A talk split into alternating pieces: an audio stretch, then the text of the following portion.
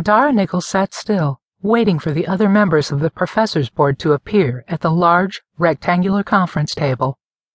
Per usual, she was earlier than everyone and checked her watch again.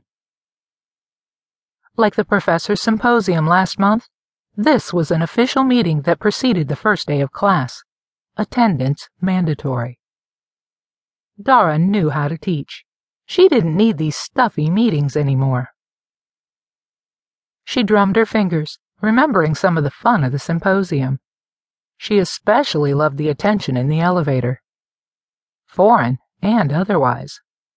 A slow smile spread across her face. Tired of sitting, Dara pushed the chair back, strolling over to the windows in the 10 story business building.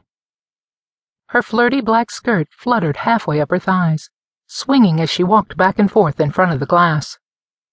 She sighed, and as she was turning away from the view, she heard voices coming down the hall. It was about time, she thought sullenly. Images of getting out of the building and her weekend stretching before her, foremost on her mind. The president of the university walked in, and Dara immediately regretted her outfit choice. He was always on her about her wardrobe. Could she not wear open toed sandals? Could she keep her hem at the knee? Did she have to wear such bold colors? Following behind him were four of her students.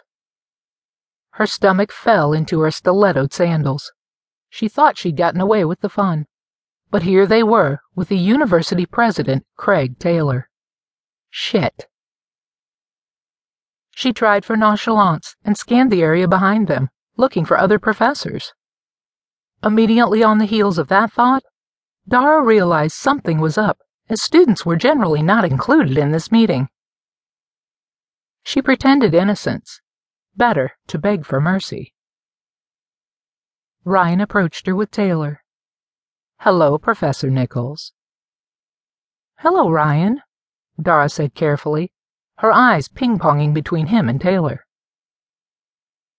Taylor got right to the point. These male students of yours have told me a most alarming story. A story that I am sure you can put to rest for us. He fumbled with his tie, a most persistent habit she had noticed before. Dara's heart was racing inside her chest. What to say? What have they told you, Craig? It's President Taylor in front of the students, Miss Nichols, as well you know.